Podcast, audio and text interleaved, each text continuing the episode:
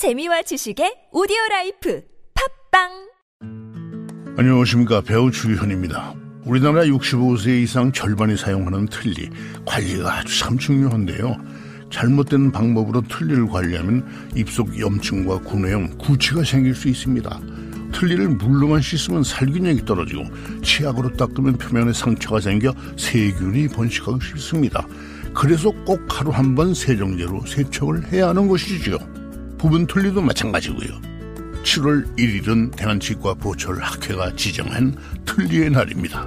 올바른 틀니 관리로 구강 건강 지키시기 바랍니다. 건강한 틀니 생활, 폴리덴츠가 함께합니다. 서울시 미니태양광 보조금 지원사업, 서울시 1번 별빛에너지. 별빛에너지는 서울시와 구청의 지원을 통해 소비자 가격 56만원 미니태양광을 6만원에 설치. 아파트, 빌라, 단독주택, 상가, 서울시에 있다면 모두 다 설치 가능합니다. 구청 보조금이 소진되면 본인 부담금은 늘어납니다. 별빛에너지 02743-0024 02743-0024. 골반 잡자 바로 잡자 바디로직. 허리 통증 바로 잡자 바디로직. 몸매 교정 바로 여름에도 잡자, 아시죠? 바디로직 라이트.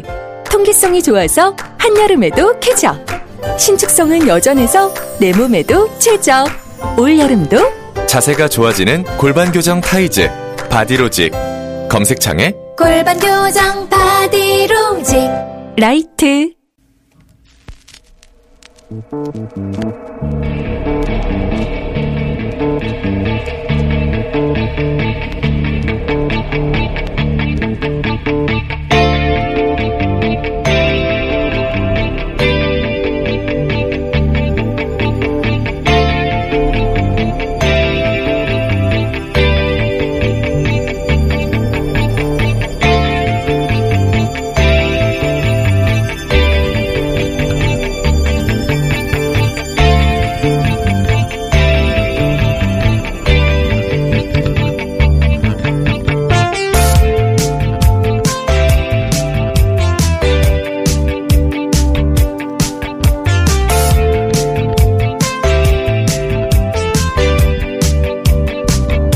안녕하세요, 김어준입니다. 히틀러는 의회에서 다수를 확보해 선거로 나온 것이다. 어느 날 문득 깨닫고 보니 바이마르 헌법이 변해서 나치 헌법이 된 것이다. 아무도 눈치채지 못하고 변했다. 그 수법을 배우면 어떨까. 히틀러처럼 국민들이 깨닫지 못하는 사이에 헌법을 개정해버리자는 이 발언은 2013년 7월 아베 내각 2인자이자 극우의 총본산 일본 회의의 특별 고문 아소다로 부총리가 국가기본문제연구소 원래 연구회에서 한 발언입니다. 전쟁이 조금만 더 길어졌다면 일본이 전승국이 됐을 것이다. 2007년 G8 외무장관 회의에서 콘돌리자 라이스 미 국무장관에게 그가 한 말입니다. 박근혜 전 대통령 취임식에 참석해서는 이런 말도 했습니다. 미국의 남북전쟁에 대해 북부는 시민전쟁, 남부는 북부 침략이라고 한다. 한일관계도 마찬가지다. 일제강점은 한국서는 침략이지만 일본은 아니라는 거죠. 일제강점은 침략이 아니라는 이 턱도 없는 주장을 한국 대통령 취임식에서 신임 대통령 면전에다고 훈계하듯이 떠들고 간 겁니다. 한 달 후 아베 총리는 일본 국회에서 같은 말을 합니다. 침략의 정의는 정해지지 않았다. 어느 쪽에서 보느냐에 따라 다르다. 어제자 아사히신문은 논단 시평 칼럼에서 아베 정부가 경제적 이득이 적은 수출 규제를 왜 하느냐에 대해 이렇게 말을 합니다. 한국이 괴로워하는 모습을 보고 싶다는 국민 감정에 호소하는 정책을 정부가 굳이 취하고 있는 것이다. 일제강점은 합법이고 패전은 운이 나빴고 패전 이전 영광의 시대로 되돌아가기 위해 헌법 개정을 몰래라도 하자는 일본 극우가 그 와중에 한국이 괴로워하는 모습을 굳이 보려고 수출 규제를 한다. 일본 극우의 마인드가 그렇습니다. 100년 전 그대로의 마인드인 거죠. 다만 우리가 100년 전 우리가 더 이상 아니다. 김어준 생각이었습니다.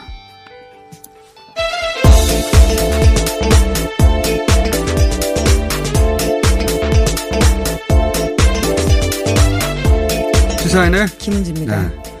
이 얘기를 계속할 수밖에 없는데 한 달째. 예. 왜냐하면 계속해서 그 반일 감정은 자극하지 마라. 반일 감정은 뭐 불매가 퇴행적이다 이런 얘기가 끊임없이 아직도 정치인들 보수 정치인들 사이에서 나와서 계속 이야기를 할 수밖에 없는데 지금 이제 그동안 아베 총리 계속 얘기하다가 이제 부총리 얘기를 해볼게요. 예. 아소다로 본인도 총리였었죠. 예. 네, 망원으로도 굉장히 유명한 인사이기도 예. 합니다. 우리한테는 망언이고 일본 국우 입장에서는 가장 솔직하게 말을 하는 정치인이라고 이렇게 인기 있는 사람이에요.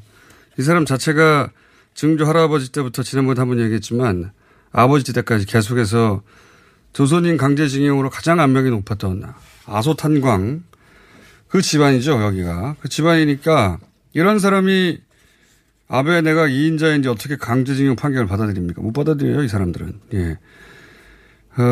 저는 사실 히틀러처럼 몰래 헌법 개정하자 히틀러를 굉장히 긍정적으로 표현했다고 해가지고 일본 사회에서도 논란이 됐는데 우리도 보도됐습니다.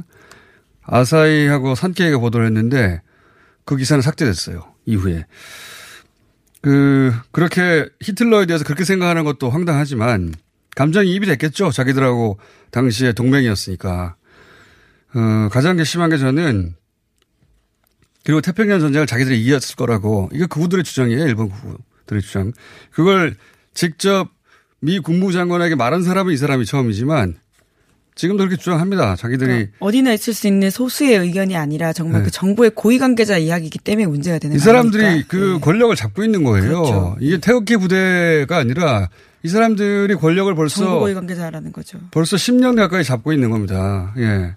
근데 저는 가장 결심한 게 박 전 대통령 취임식에 와가지고 사절단으로 그 미국 남북전쟁 예를 들면서 그 한국에는 침략이지만 우리는 아니다. 이 말을 하고 간 거거든요. 저는 이거는 박근혜 전 대통령에 대한 뭐 개인적인 호불호하고 전혀 상관없이 이거는 말이 안 되는 거고.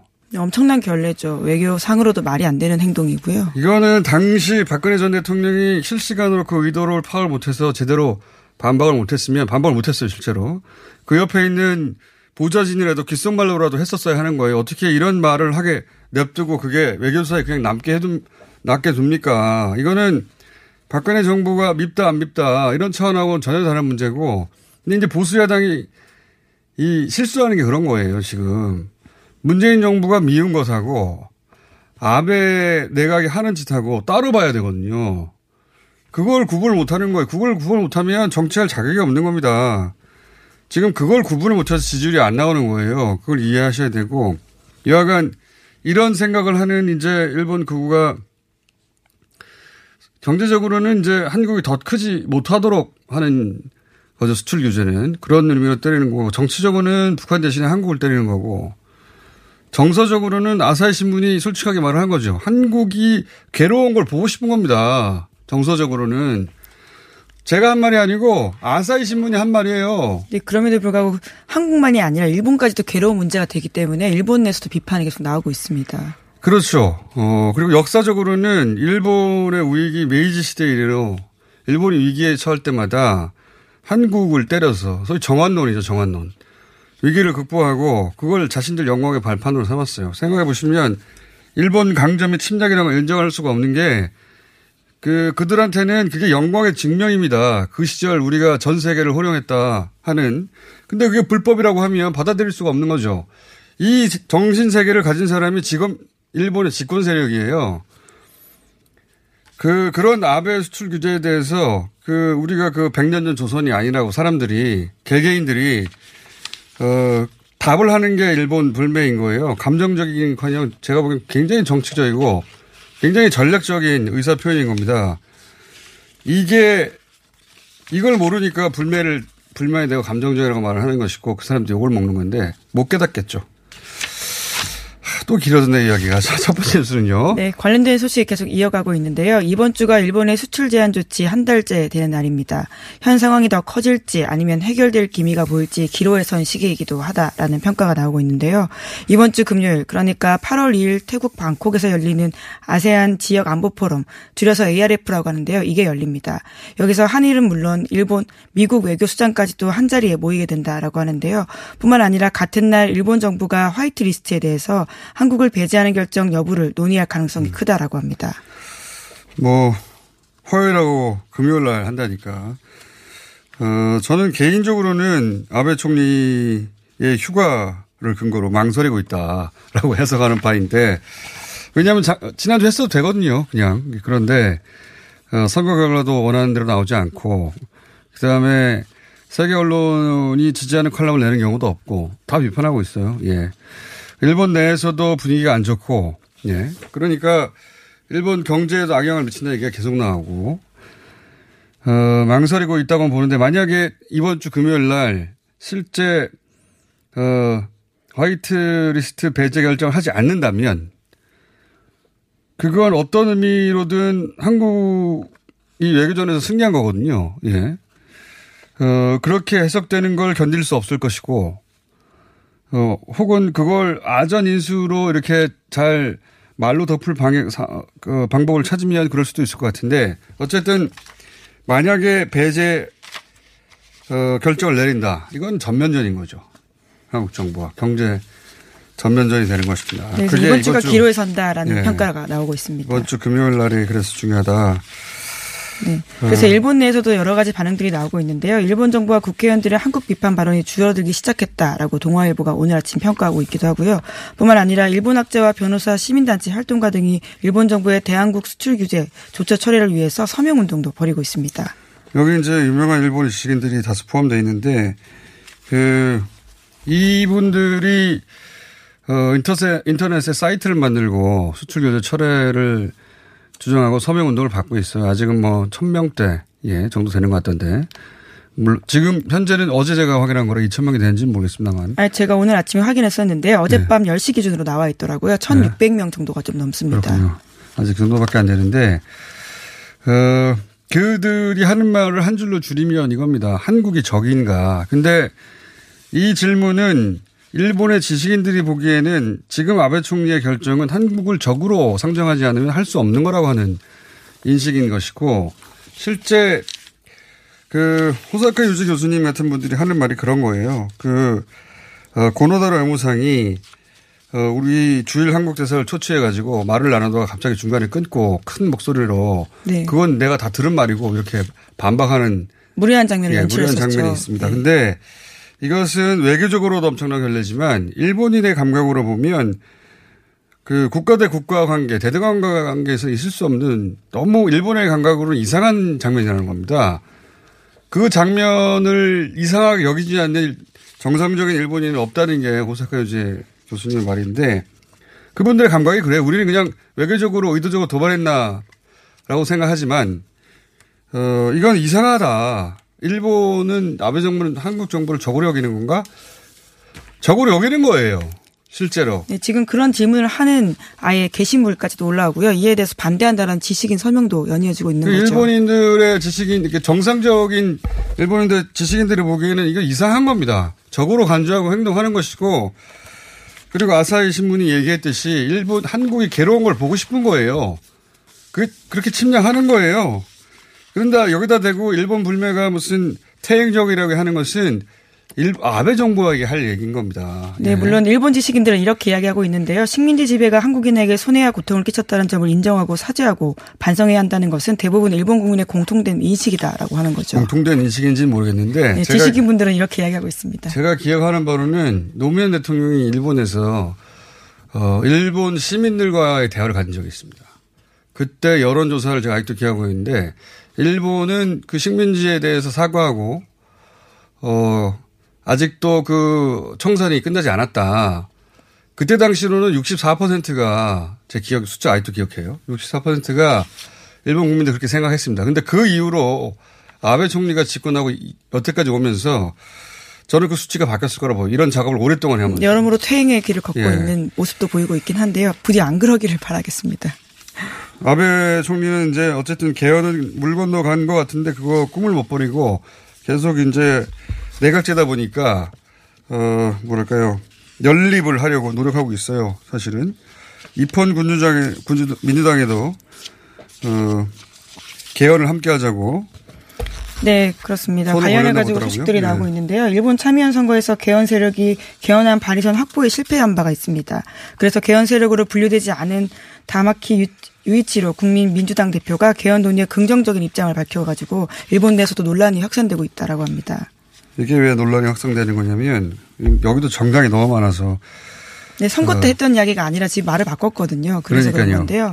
유권자 입장에서는 당황스러운 거죠. 그렇죠. 입헌민주당, 그러니까 이 국민민주당이 뭐냐. 민주당도 여러 개예요. 근데 그 입헌민주당이 우리가 아는 그 야당이고 한 번 집권했다가 딱 한 번 집권했던 국민민주당은 몇 년 전에 민진당이라고 있었어요. 그때 아베 개헌을 막자고 그 야권, 소위 야권 연대를 합니다. 그러면서 민진당이라는 게 탄생하는데 그 민진당이 이제 그 해체되고 나서 다시 민진당 잔류 그리고 무소속 합쳐서 제1야당이 되겠다고 그러니까 개헌을 막겠다고 등장했던 세력인 거예요. 그 사람들이 국민민주당이라는 걸 만들었거든요. 근데 갑자기 개헌을 하자고 논의를 하자고 얘기를 하니까 배신이라고 하는 거예요. 네, 게다가 21석을 확보하고 있기 때문에 이번에 논의에 참여하게 되면 개헌 발의선을 훌쩍 넘길 수 있는 상황이라고 합니다. 이 사람들이 그렇게 참석할 수 있는 것이 21석인데 지금은 지지율이 0.몇 %예요.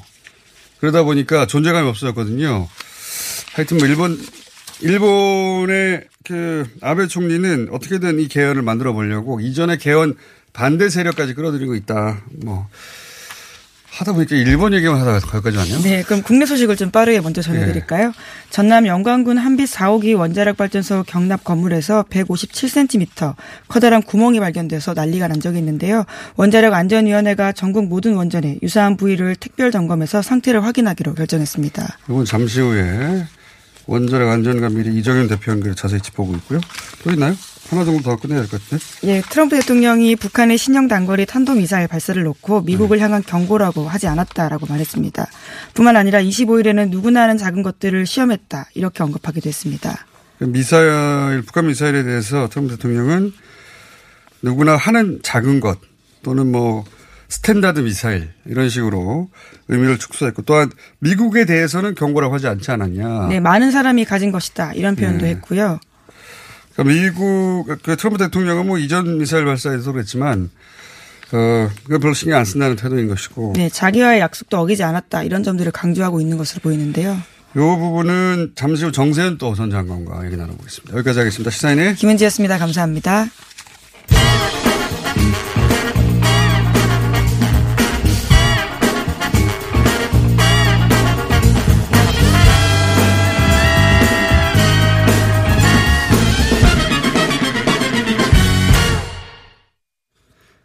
원전 1호기 사고 얼마 되지 않았는데 지난주 4호기에서 문제가 발생했습니다. 네, 경납 건물에 1m가 넘는 구멍이 생겼다.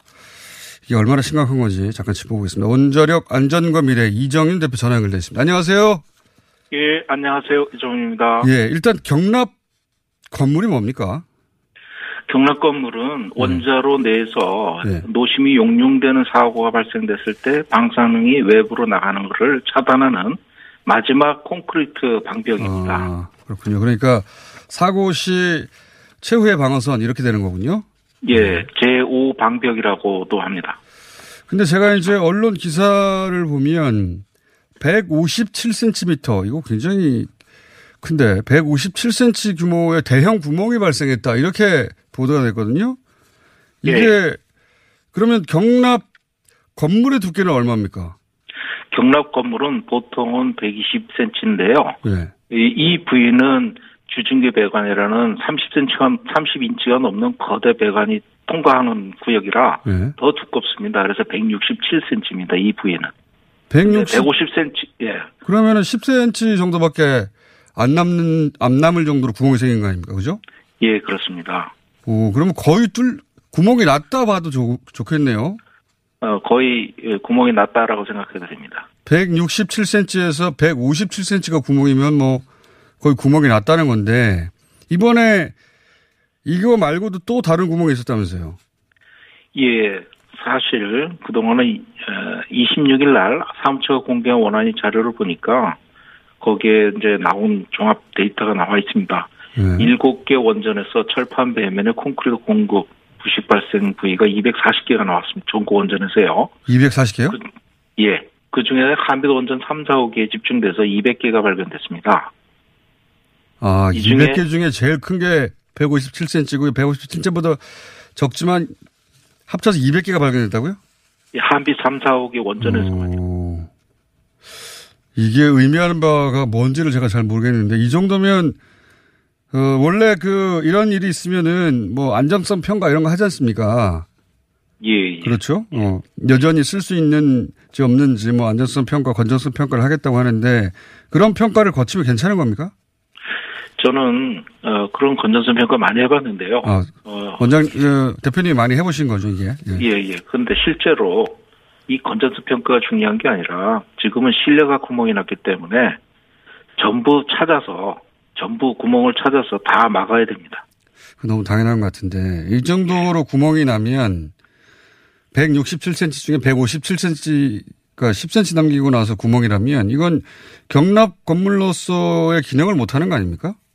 추진기 배관이 지나가는 부위이기 때문에요. 예. 추진기 배관이 설계 기준으로 봐서 고온 고압 설비고 이것이 만약에 파단이 일어났을 때 견디는 구조물이기 때문에 그걸 지지하기는 역부족으로 보입니다. 그래서 이런 거는 뭐 건전성 평가하고 자식할 게 없고 그냥 바로 다 메워야 됩니다. 다 전면 수리. 네. 근데 이게 하루 이틀이 아니라 20년 전부터 문제 제기됐었다면서요? 그 구멍이 있다고 확인해 봐야 된다고. 예, 시공 당시 현대건설이 시공했는데요. 예.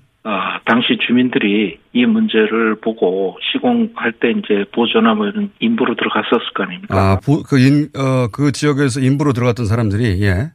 예, 그래서, 1900년대 그때 다시 초기에 사람들이 문제 제기를 했었어요. 그때 이미 자기가 예. 공사에 동원이 됐으니까 스스로 본 게 있으니까 그때 이미 문제 제기를 했군요. 예. 예, 그래서 공개적으로 문제 제기를 했습니다. 시정이 안 되니까요. 그래서 그때 이거 활동을 기록한 책자도 나와 있습니다. 오. 예, 그런데 정부 한수원 당시 한전에서는 이래저래 얼버무리고 그냥 넘어갔던 거죠. 그것이 지금 와서 이렇게 이제 확인된 건데 당시 문제 제기 과정에서 주민들이 상당히 개인적으로 피해본 사람들도 있습니다. 아, 개인적으로 이 활동을 하다가 역으로 힘이 막강했던 이 원전업계에게 복수를 당한 거죠, 그죠? 예, 그래서 이분들 지금이라도 명예 회복을 시키는 게 굉장히 중요한 일인 것 같습니다. 자, 그건 그거고. 네. 방금 현대건설이라고 하셨는데, 현대건설에서 시공할 때부터 발생한 이게 하자인 겁니까? 말하자면? 보시기에? 결국은 시공 당시 발생된 문제죠. 위에서 콘크리트를 붓다가 이게 아래쪽이 제대로 다짐이 안 됐는데 그냥 넘어간 거죠. 그러니까 그것이 공간이 생겨서 그것이 지금 이것이 구멍으로 나온 겁니다. 근데 그게 당시 그 건설 현장에 투입됐던 주변의 그 시민들이 다 문제 제기를 했는데도 어떻게 20년 넘게 발견이 안 된 거죠? 발견이 안 된 게 아니라 덮어놓고 넘어갔던 거죠. 알면서도 덮어놓고 넘어간 겁니까? 예, 최근에 이제 콘크리트 내면에 철판이 있습니다. 6mm 철판이 있는데 그것이 부식이 생기면서 이것에 대해서 또 문제 제기를 하면서 그 뒤에 혹시 공간이 있지 않을까 찢어보니까 거기서 공간이 된 건고요. 전국 원전 콘크리트 철판에서 부식되거나 관통까지 생겼는데 그 결함 부위가 전국 원전에서 1만 건 가까이 지금 발견되었습니다.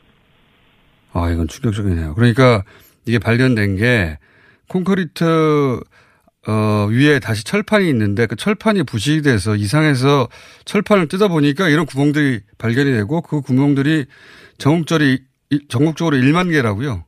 예, 지금 발견된 것만 그렇습니다. 그러면 이거는 정지시키고 다 구멍을 메워야 되는 거 아닙니까? 철판은 이제 C일, C일 역할을 합니다. 그래서 방사능이 바깥으로 빠져나가서 이제 막는 역할을 밀봉하는 역할을 하는데 그것이 6mm에서 한 60% 정도까지만 부식이 일어나도 사실은 건전한 걸로 지금 보고 있거든요. 그래서 이것이 전부 다 일만 건 전부 다 문제가 있는 게 아니라 그 중에 이제 관통된 것도 나오고 상당히 관통되기 직전까지 나오고는 다 정면 수리를 해야 됩니다. 알겠습니다. 오늘 저희가 준비한 시간이 부족해가지고 여기까지만 듣겠는데요. 이게 그렇게 심각한 수준이고, 원자력 업계가, 여기 대해서 아주 심각하게 대응을 해야 될 것 같은데, 그게 이제 대응이 지금 부족하다고 보시는 거죠. 그죠?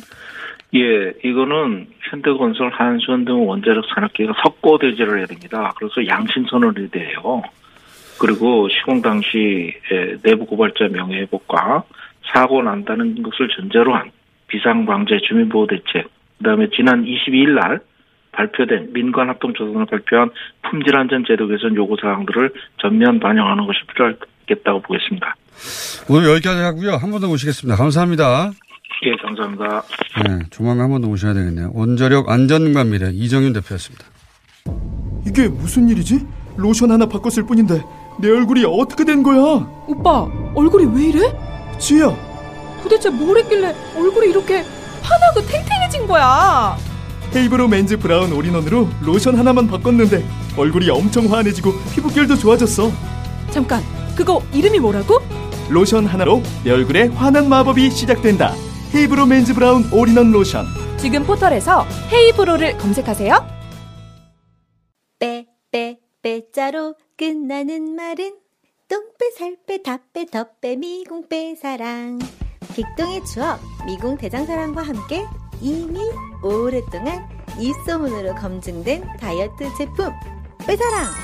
숨기려 하면 숨길 수 있는 지방도, 숨기려 해도 숨길 수 없는 지방도.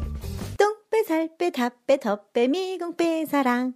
광고와 실제품이 일치하는 제품 빼사랑. 박지희 씨, 내가 요즘 코어 매일 먹는데 너무너무 좋아요. 왜 좋은 거지? 9가지 기능성 원료가 활력을 충전해주거든요. 또 매일 먹어야 하는 멀티비타민을 한 번에 섭취할 수 있는 종합 건강기능식품이에요. 마카도 들어가네. 네, 페루산 마카도 아주 풍부하게 들어가 있어요. 박지희 씨도 매일 먹어요? 물론이죠. 김용민, 박지희가 추천하는 코어업 2+1 행사 진행 중. 포털에서 코어업 검색하세요. 2019년 7월 1일부터 미세먼지 저감을 위해 녹색교통지역인 한양도성 내 5등급 차량 운행이 제한됩니다. 12월부터 과태료도 부과하니 5등급 차량은 조기 폐차나 매연 저감장치 부착 등 저공해 조치를 서울시에 신청하시기 바랍니다. 자세한 사항은 120 다산 콜센터로 문의하세요.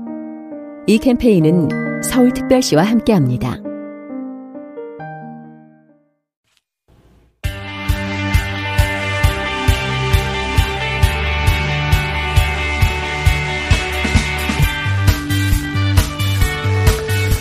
최근 보수 매체들이 연일 경제기사를 내놓고 있는데 제목들이 희한하게 다 거의 똑같습니다. 예를 들면 조선일보는 2분기 성장률 1.1, 민간기여도 또 마이너스. 동아일보도 마찬가지입니다. 민간기여도는 마이너스. 왜 이런 기사를 내는 걸까요? 최배근 교수님 모셨습니다. 안녕하십니까? 네, 안녕하세요. 그러니까 1.1이라는 성장률이 좋은 건가 봅니다. 1.1을 칭찬하는 대신에 뭘 다른 걸 욕하는 거 보니까. 1.1%가 이제 이게 분기별, 그러니까 1분기 대비거든요. 사실 이건 예고됐던 거예요. 지난 1분기 때 마이너스 0.4% 나왔잖아요. 그렇죠.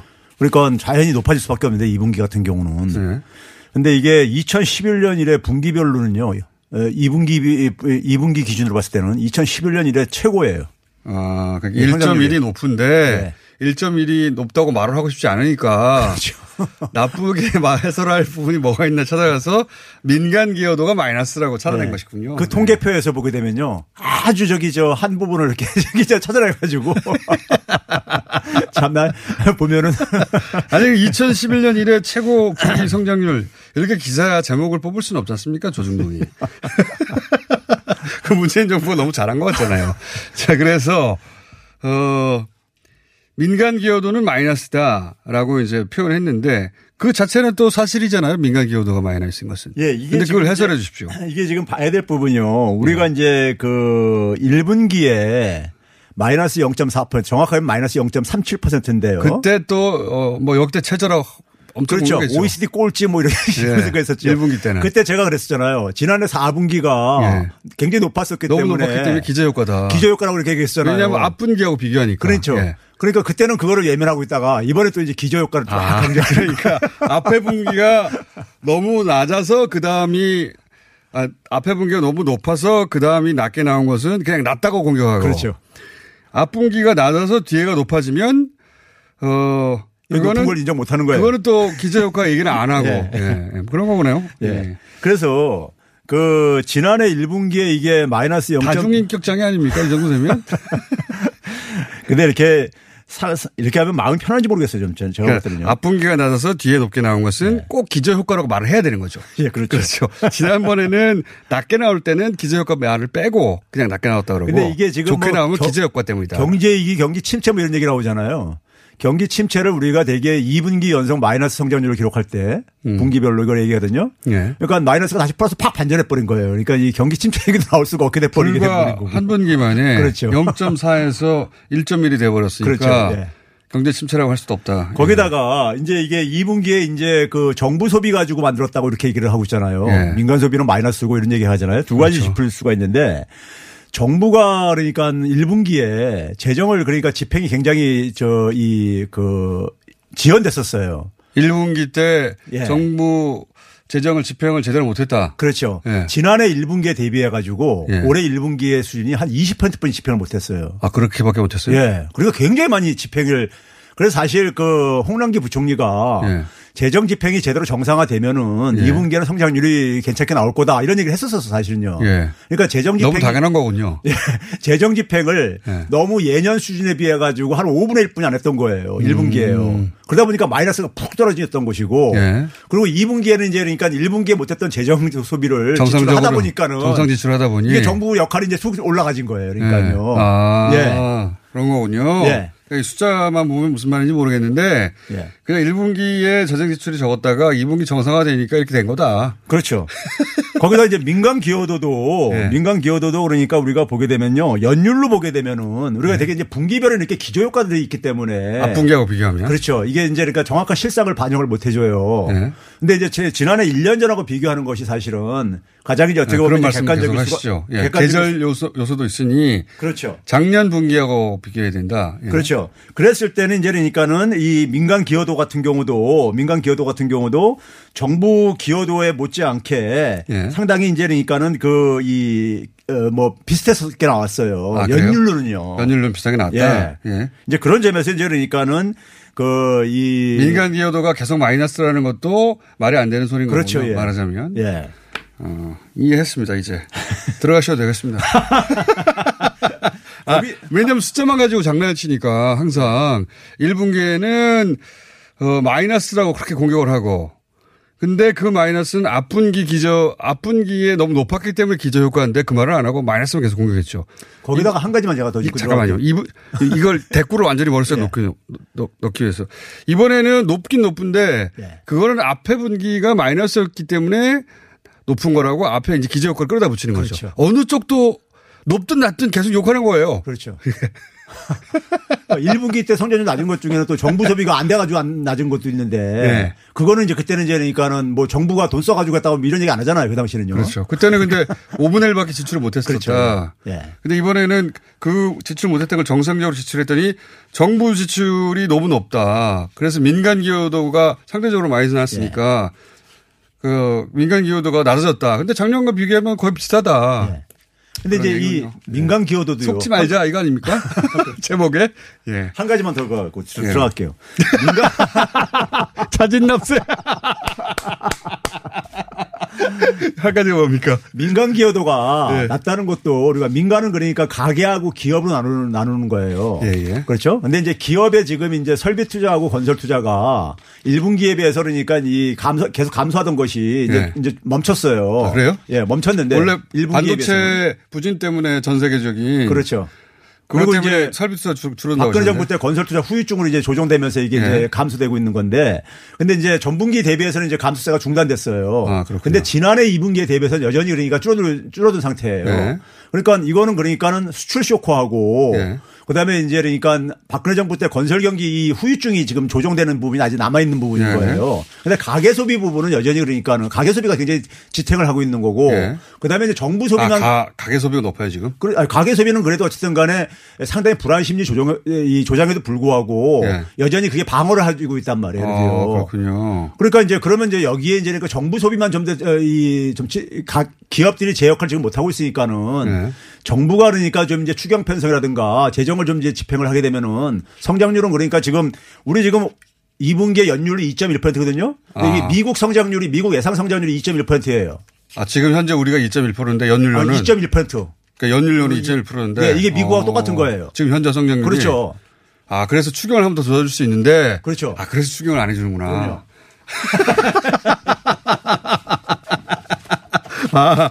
그렇군요. 이해가 됐습니다. 네. 자, 여기까지 하겠습니다. 최배근 교수님이었습니다. 감사합니다.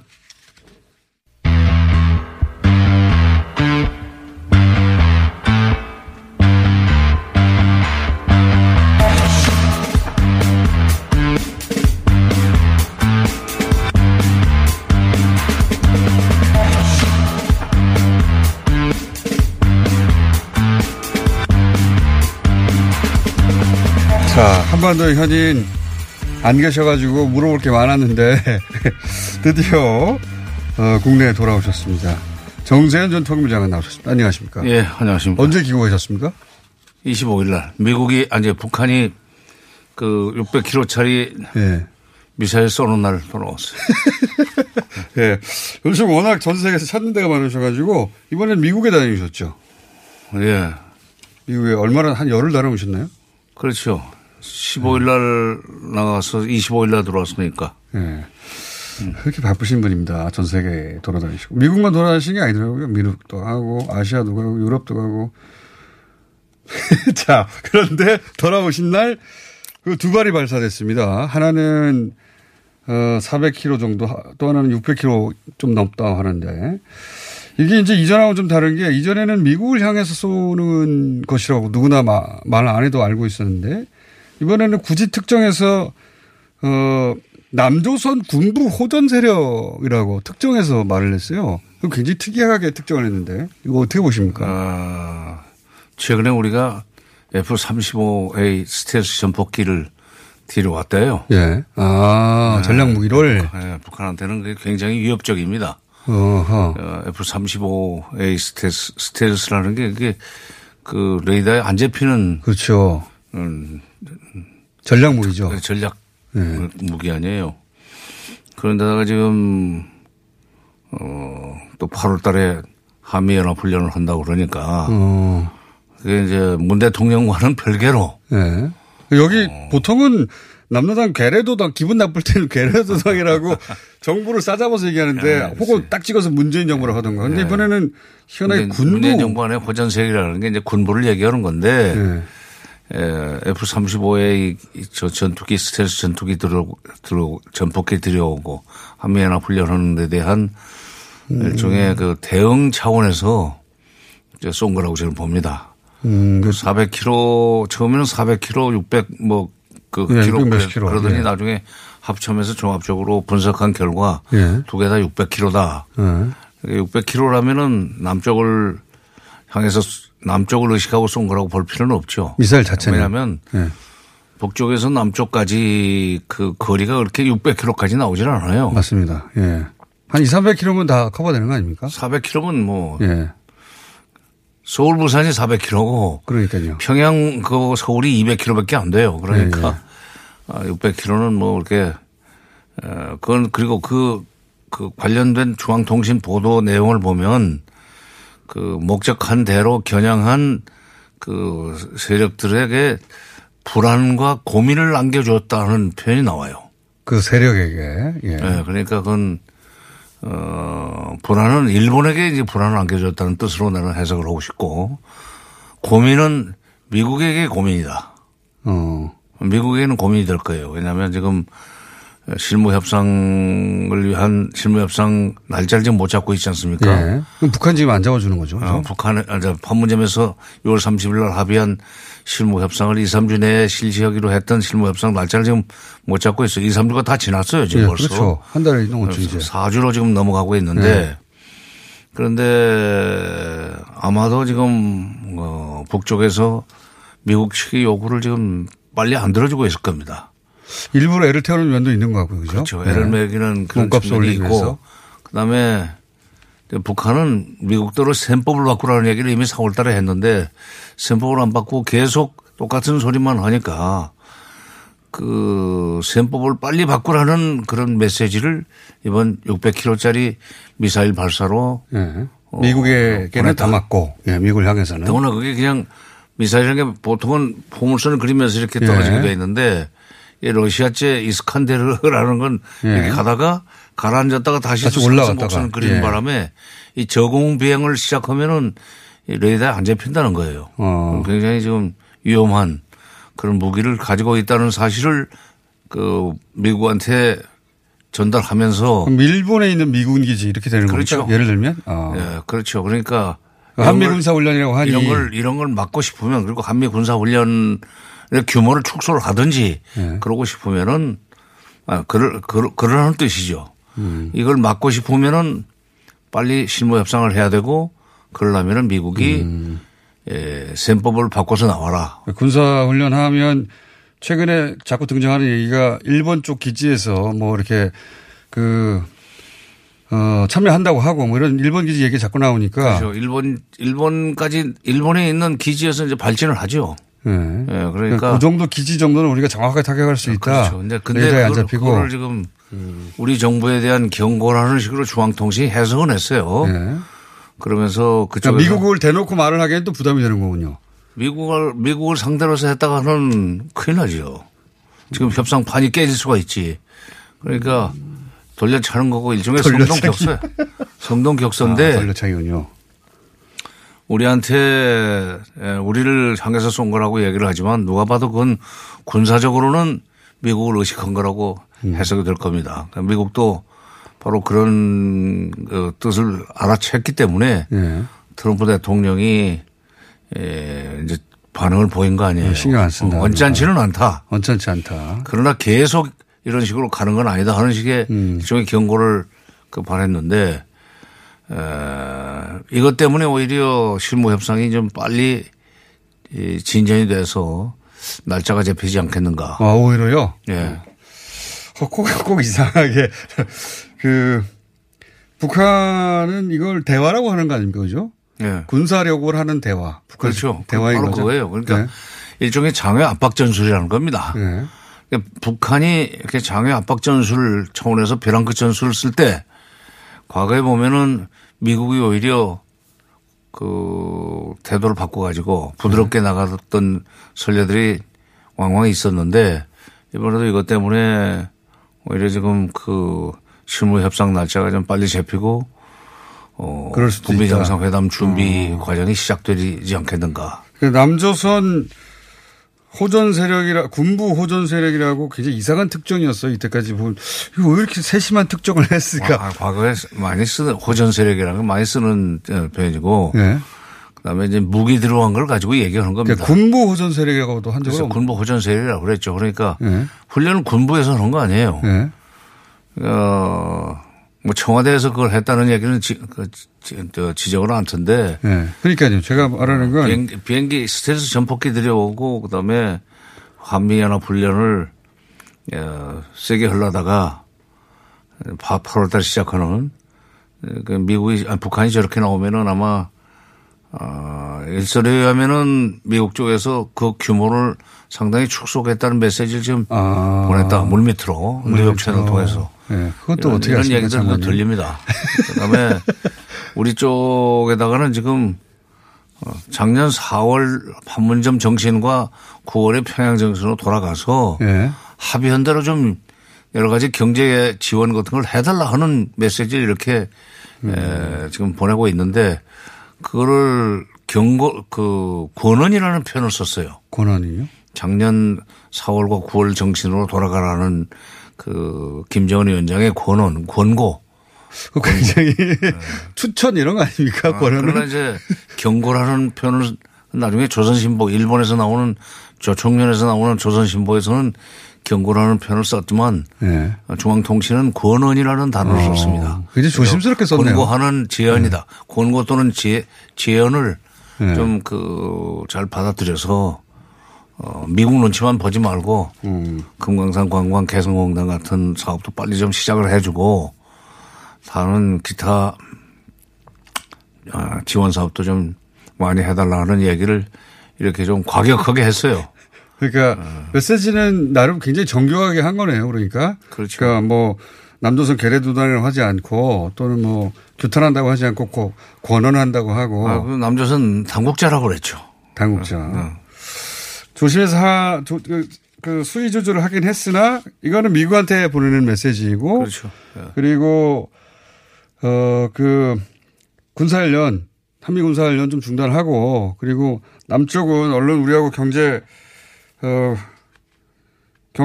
어떤 뭔가를 움직이자 빨리 이런 말씀이죠. 그 얘기죠. 그런 네. 얘기를 한 네. 것이다. 그런 메시지예요. 알겠습니다. 장관님이 그렇다면 그런 걸로 제가. 아니요. 근데 내가 한 미국 한 열흘 다녀오는 사이에 왜 이렇게 말에 힘이 빠졌어요? 아닌데요. 원래 월요일에 좀 힘이 빠졌습니다. 제가. 제가 요거 꼭 여쭤보려고 그랬는데. 네. 이 미사일에 관해서는 대충 저도 그렇게 생각했습니다. 근데 장관님한테 꼭 직접 들어야지 해서 여쭤보고 싶고 안 계셔서 이 얘기를 못 여쭤봤는데 국제외교가 전공이시니까 아베 총리가 왜 저러는 겁니까? 장관님 보시기에. 아베가 그동안에 헌법 개정을 위해서 예. 그러니까 한반도 유사시라고 하는 것을 좀 활용하려고 그랬습니다.